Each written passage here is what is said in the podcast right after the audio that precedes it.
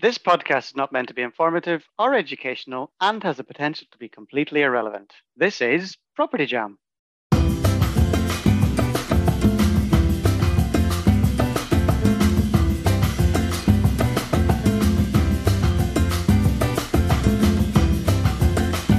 Hello. Oh, hello. Uh, Sorry, I forgot to oh. say hello. Rubbish. Worst podcaster ever. Okay. Well, Hi. And hi. Hello. Uh, welcome to this episode of Property Jam, the podcast where we talk about everything on the human side of property. And this week we're going to be talking about stress, but not stress as in human stress, which to be fair, I think all of us could talk about. But we're going to be talking about stress testing. So, if you remember in the last episode, we covered interest rates and the fact that the whole world seems to have gone mad and interest rates have gone up and what that means for us as property investors. And it was a really interesting discussion. But what we actually didn't cover was well, what are we doing practically to kind of manage that now that interest rates are so high? How are we stress testing our deals, if at all? Um, are we doing deals? Are we not doing deals? And if we are, how are we running the numbers? So, yeah, it's weird, isn't it? I mean, I'll, I'll start us off. I mean, we've kind of the way we were trained and the way that we've always approached it, certainly from just, you know, what I would call your vanilla investing, is with in the back of your head around 5%, right? On a bricks and mortar, you know, Yeah. stress testing basis. Anything less than that was, um, you know, a bonus. Was Yeah.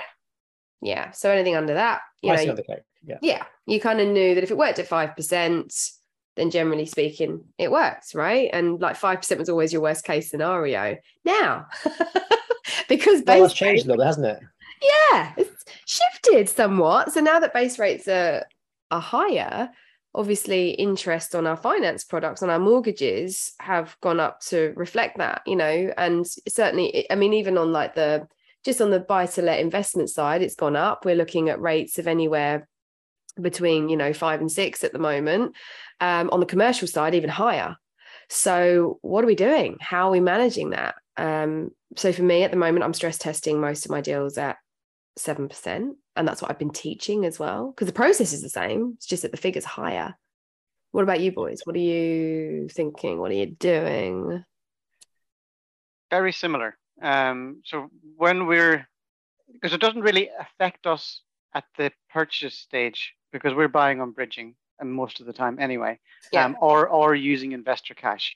So and that side of the market really hasn't been that badly impacted by all of the interest rates going crazy, going up, down, and sideways. yeah Um, but it's when we refinance at the end, um, after the refurbishment's all done, that's when you could get hit with the interest rate hikes. So yes, same as what you've been doing, just telling people it's no different to any other day. It's no different to any other project or deal that you're appraising. You just increase the interest rate slightly. If it works, it works. If it doesn't, it doesn't.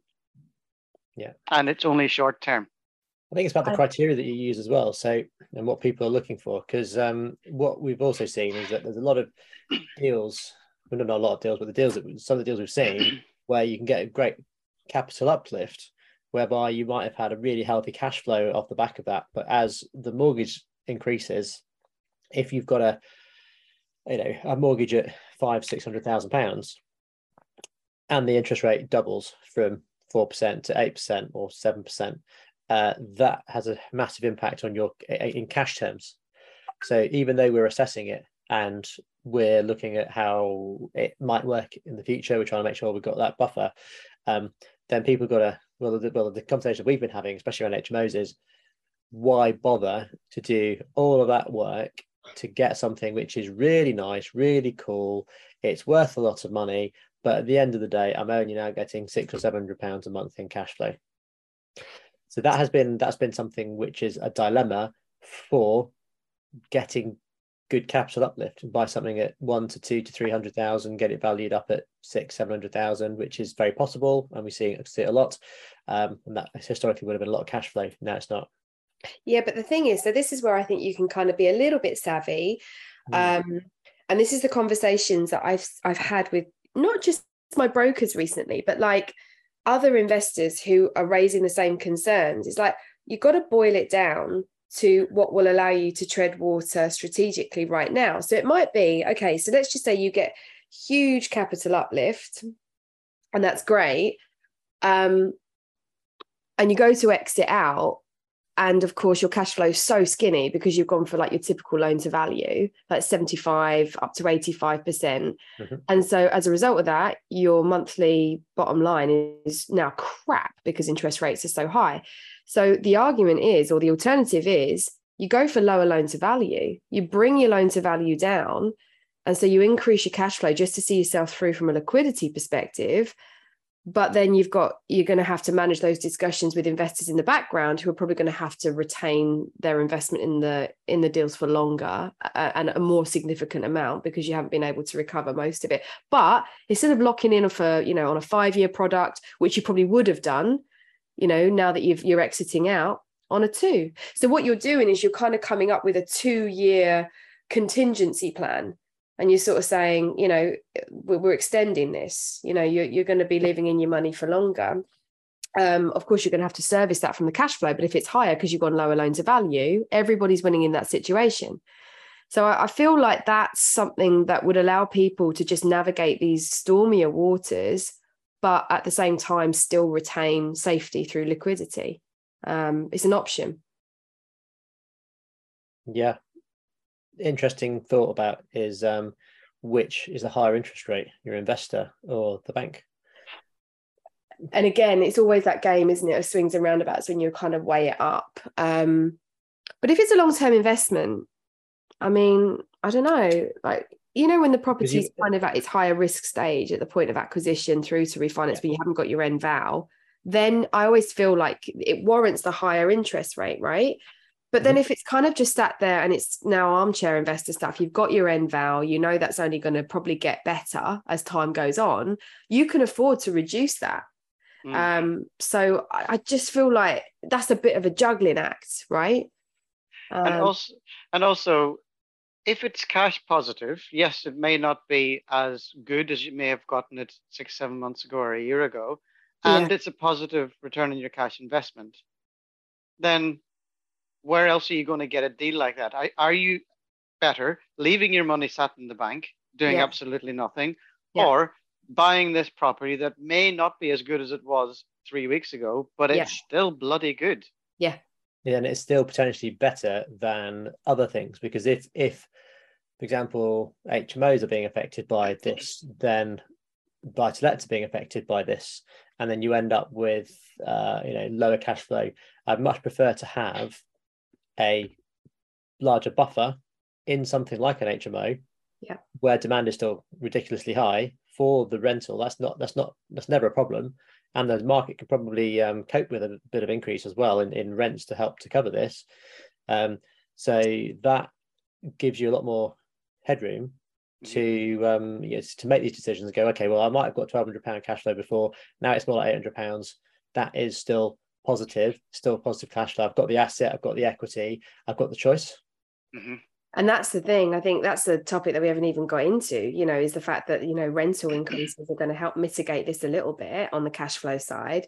So, you know, that's that's it's always that swings and roundabouts things. Yeah. What you know, it gets taken away from one side, but then it gets given back on the other side. And I think in my head, I mean, no one actually knows what's going to happen, but I can't imagine I'm going to be stress testing properties at 7% on average for longer than a two year period. We might, but if I treat it like a two year sort of disaster recovery plan, you know, if I treat it like that with my investors, with my finance products, because for example, I'm refinancing at the moment on multiple properties and I was locking in on five year.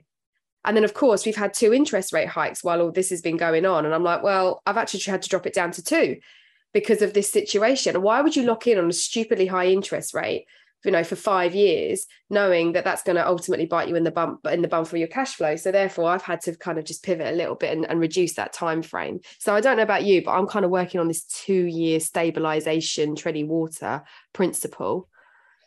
Mm. Yeah, I think I think that's logical, and I think most the thing is, and I think we've we've said this before in the podcast. There is always going to be a reason not to do it. Mm. And granted, interest rates and the uh, the way the market is going right now is a little bit scary. It's the first time we've been in this position where the interest rates have gone so high, yeah, uh, with the energy crisis and everything happening. But people are still making it work. Yes. So don't use it as an excuse not to do something. Yes. Use it as a reason why to do something. Absolutely. Speaking of reasons why to do something, if interest rates continue to be high for extended periods of time, you're going to end up with um, the distressed seller that you hear, uh, who are just uh, I can't take this this high mortgage rate, I can't afford this, or I don't want to afford this, so I'm maybe I'm going to downsize, or I'm going to sell up, take the the capital profit that I've had for the last you know five years, ten years, and park it and rent for a period of time. Yes. and there will be there will be people that decide to do that and then become a bit more distressed. So they um yeah they access the equity in their homes and then use that to to live on. So there might then become opportunities to buy. So property could get cheaper. And in fact niall and i were comparing our inboxes this morning because all of a sudden in the last 24 hours i've had i had about i've had 30 notifications from rightmove and zoopla overnight about Ah. properties that coming to the market and being reduced Yeah, yeah. I, I, common story. I was teaching at the weekend, and like, yeah, same thing. The students were sort of showing me deals, saying, "Look, this one's been reduced. This one's been reduced. This one's been reduced." So we're starting to see that, and also we're going to start seeing a load of landlords leaving the market because of all this stuff. Anyway, this will cause panic across the amateur landlords landscape. They're going to be freaking out, selling up, you know, fearful of a. Even- But I was going to say, fearful of two things. On, on the cash side, they're fearful of the high interest rates. On the equity side, you know, there's all this chat about the property market crash impending and, you know, instability. So they've got the capital pressure as well. We're going to Yeah. see heaps of deals coming into the market. Yeah. even the even the professional ones are selling up the ones that are really highly leveraged um, i was chatting to come to a guy just yesterday how he's selling up one of his um, really high leveraged properties um, he said there's not much point because it's you know barely washing its face um, and he just thought well i you know the, the small amount of equity that i've got in it i'm just going to take it i'm going to reinvest in something else where i know i can get you know a better return so it's selling something which used to work, which isn't working right now, and then Yeah. buying something else because there are areas where the yield is so low, it just doesn't justify. You know, London, Brighton, areas like that, where it's like, well, why hold on to these assets for cash flow, like when it's next impossible for it to work with any kind of leverage? And again, these are decisions that you can make based on the circumstances you find yourself in. It's a very kind of reactive sort of analysis that you need to do because some people will have enough cash flow from maybe other strategies that they're employing in in other locations or what have you that actually allows them to tie you know to, to to see that through whilst on their other assets they're not performing so great and some won't so it's like you know it, it- it's a judgment call isn't it it's an absolute personal judgment call um and i don't think there's any right or wrong but i i just feel like if panic stations there's no place for it but almost like a yeah this two year treadwater disaster recovery mindset is a healthy one to have Yeah. I think with with like you said, the property prices are coming down. Um, so that helps a lot. Yeah. And you're you're buying the asset for a hell of a lot less than you would have done before. But there'll be less competition in the market as well because there are there is so much fear out there Yeah. that less people are buying. So you've got more deals to be had. So the what you're saving on the acquisition of the property in the first place could well outweigh what you're actually overspending in interest rate. Yeah.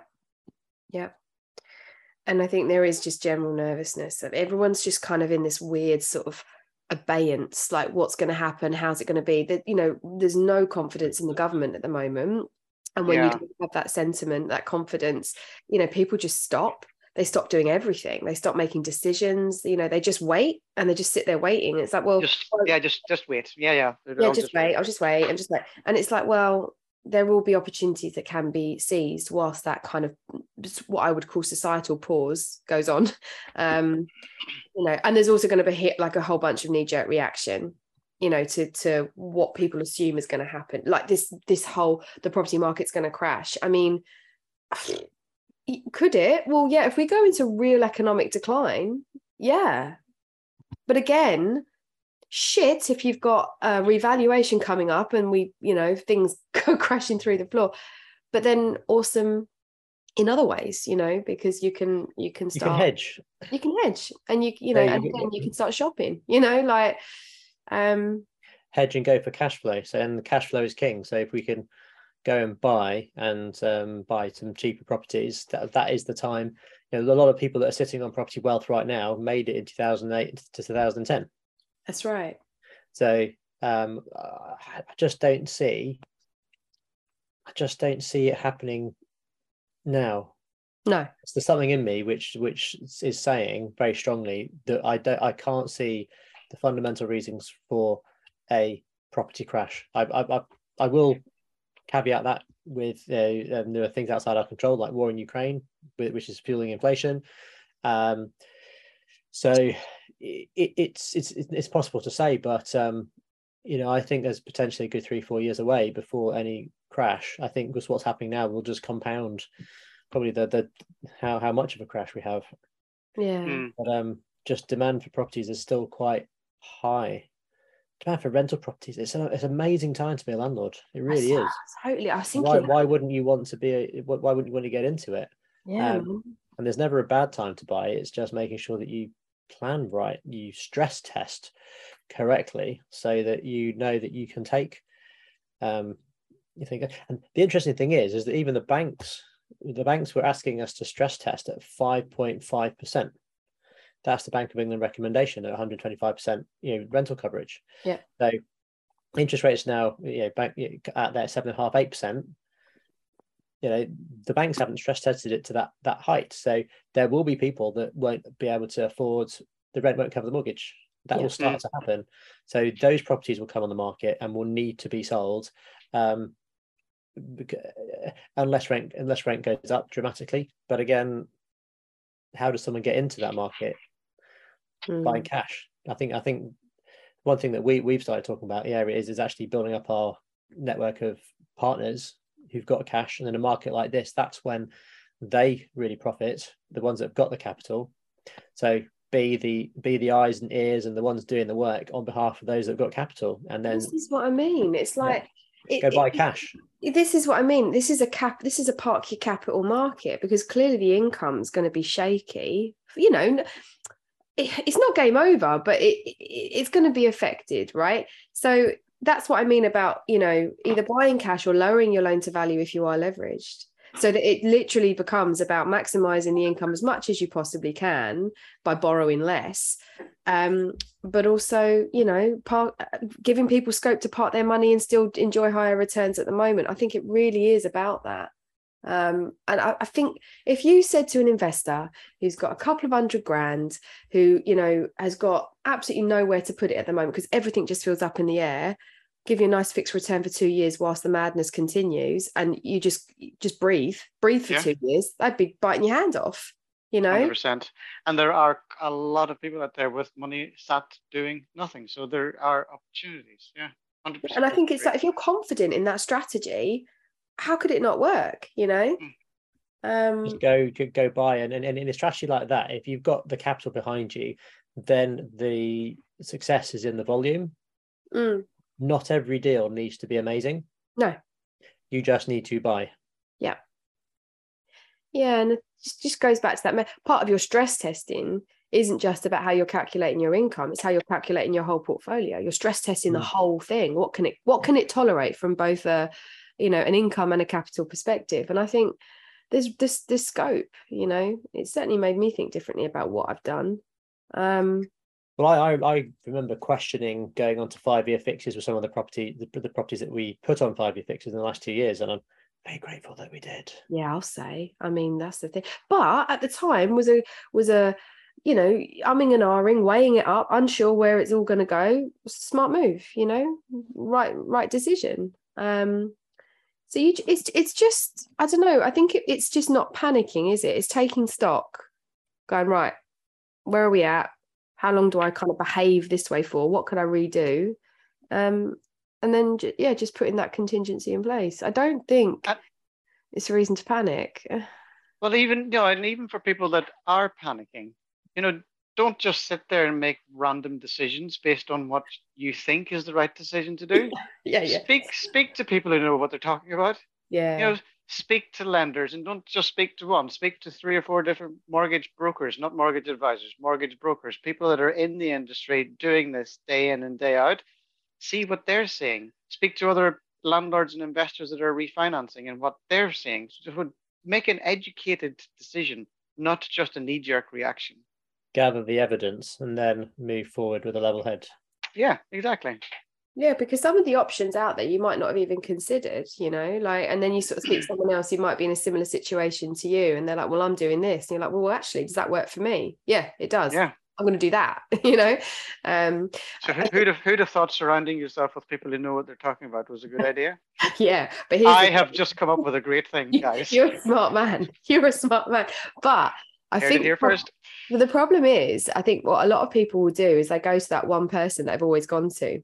And I think exactly what you said, you need a bit more of a 360 view when we're in a weird situation like this. It's like, because the risk with this is that you'll hear one person's perspective. And if that person is naturally risk averse, like your accountant or like that one broker who's just like, you know, oh, I would do this. And it's like, well, actually, no, speak to three brokers, speak to a few accountants, speak to multiple investors doing different things. Yeah. And you just need that thread in order to Mhm. get a common sense view based on your own stuff. Otherwise, I think you'll just follow suit and it's not necessarily the right move for you. Yeah. Get the consensus. Consensus, good word. Yeah. I really like the word consensus. It feels good to say. Consensus. Consensus. I think it means Latin for with Oh, yeah, con, C O N, with. With sense. on with sense. with sense. Ah, Consensus. no, could that be right? Consensus. we should rename Nile to consensus. Sir Lord, Sir Lord, Lord consensus, Sir consensus. Oh, I'll be I'm, I'll be quite happy with Lord. Anything? Lord, okay, Lord. Lord, consensus. Lord that works consensus. for you. Yeah, I'll Or it, take could that. be, or it could be your drag name, Lady Consensus. Well, it's it's it's from the Latin um, agreement. So consents means agreed. Consents. Um, I don't know anything beyond before that, but um, agreement feel together. I don't know. As I say, with with sense. Let's go with that. with sense. Yeah, the con bit. I remember that. Yeah. In Spanish, with is con. Yeah, Mhm. same. Yeah. Hmm. Yeah.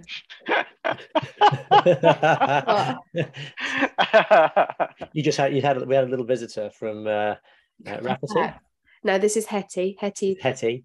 Yeah, Hetty. just put his head. Hetty has joined us for the podcast. you just see the, the little point of the ears came first, and then slowly the head just appeared and then went back again. It's like you press record and she just knows. She just knows to be present. Now she Now's the time. Yes, yeah. I'm gonna I'm gonna join Yeah. in things now. I can actually see her. Yeah. So, so what is um what is the consensus for stress testing if we were to wrap up our topic for today? Uh, weigh things up, uh, speak to as many people as you can, uh, make an informed decision. At the moment, this could easily be a very much a capital park market, which will allow you to have um, higher cash flow. On the cash flow side, um, rents up, lower loan to values, lots of options. Speak to your investors about parking money for a two year contingency disaster recovery plan kind of vibe. And Yeah. also don't make you said knee jerk reactions Yeah. um, based on the news. So wait and see what happens. Let the dust settle because Yes. banks make banks make knee jerk reactions Yeah. and then they come back to normality. We saw we talked about interest rates last week. It's what happened in the beginning of COVID. The knee jerk reaction. They pulled all the products. We've seen them pull the products in the last month um, and then bring them back to the market. And now we're seeing, as I say, there's interest rates with really var- varying across the strategies, across the um, uh, across strategies, across um, banks. So yeah, no, I, I honestly think don't just sit and wait and constantly compare. Like compare every day. So speak to the broker and say, right, I'm happy with this. This is my plan A. Not plan A, but th- this is something I will go for. But I'm not going to push the go on that until we start to see what's go- what the movement. So is the market moving back down? Are we starting to see a settling of five year fixes, which I think we started to see last week. So that's where I want to be. Um, and fixing for five years, again, might not necessarily be a bad thing if those rates come down and gives you some certainty. Because if you've got a certainty, then you can plan. Yeah, well, this is But um, as you say, that two year window of of uh, two two year stormy window is probably quite a um, a good thing. And then we're just going to have a, a, general election, which probably might be a big bigger storm. I know uh, it's just one thing after the other. It's like, and then it's like, oh, if, if Labour comes in, oh, what does that look like? what does that very mean? different story uh, altogether. Yeah. So yeah. you're like, well, if, uh, and again, being apolitical potentially means getting out of the market. just we'll just stop for the time being. Yeah, just we'll have do, a rest. We'll, we'll just down. go do something else. We'll just go, go have a lie down. That's it. Yeah, Have, have, a lie down. to be honest, I, I, could, I could, uh, uh, can't speak. Speak now. I could quite happily have a little lie down. You know, in fact, I, I think I might go have a little lie down now. I so let's let's wrap it I up. had one. Yeah. I had one before, so I'm I'm yeah I'm going out for mm. dinner now actually with a with a fellow investor friend actually this evening. So I can't wait. Lovely. Well, enjoy yourself. Thank you very much, and you enjoy your rest. I think you're entitled to it. And now, well, you just do what you do, you gorgeous man. So yeah. Well, awesome. Let's wrap it up there. It's a goodbye from me. It's a goodbye from me. And it's a goodbye from me.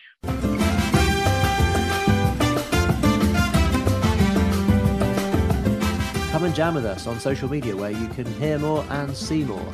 On Facebook, search Property Jam Podcast. Or you can follow us on Instagram at Property Jam Podcast. Or you can email us at propertyjampodcast at outlook.com. See, see you, you on the next episode. episode.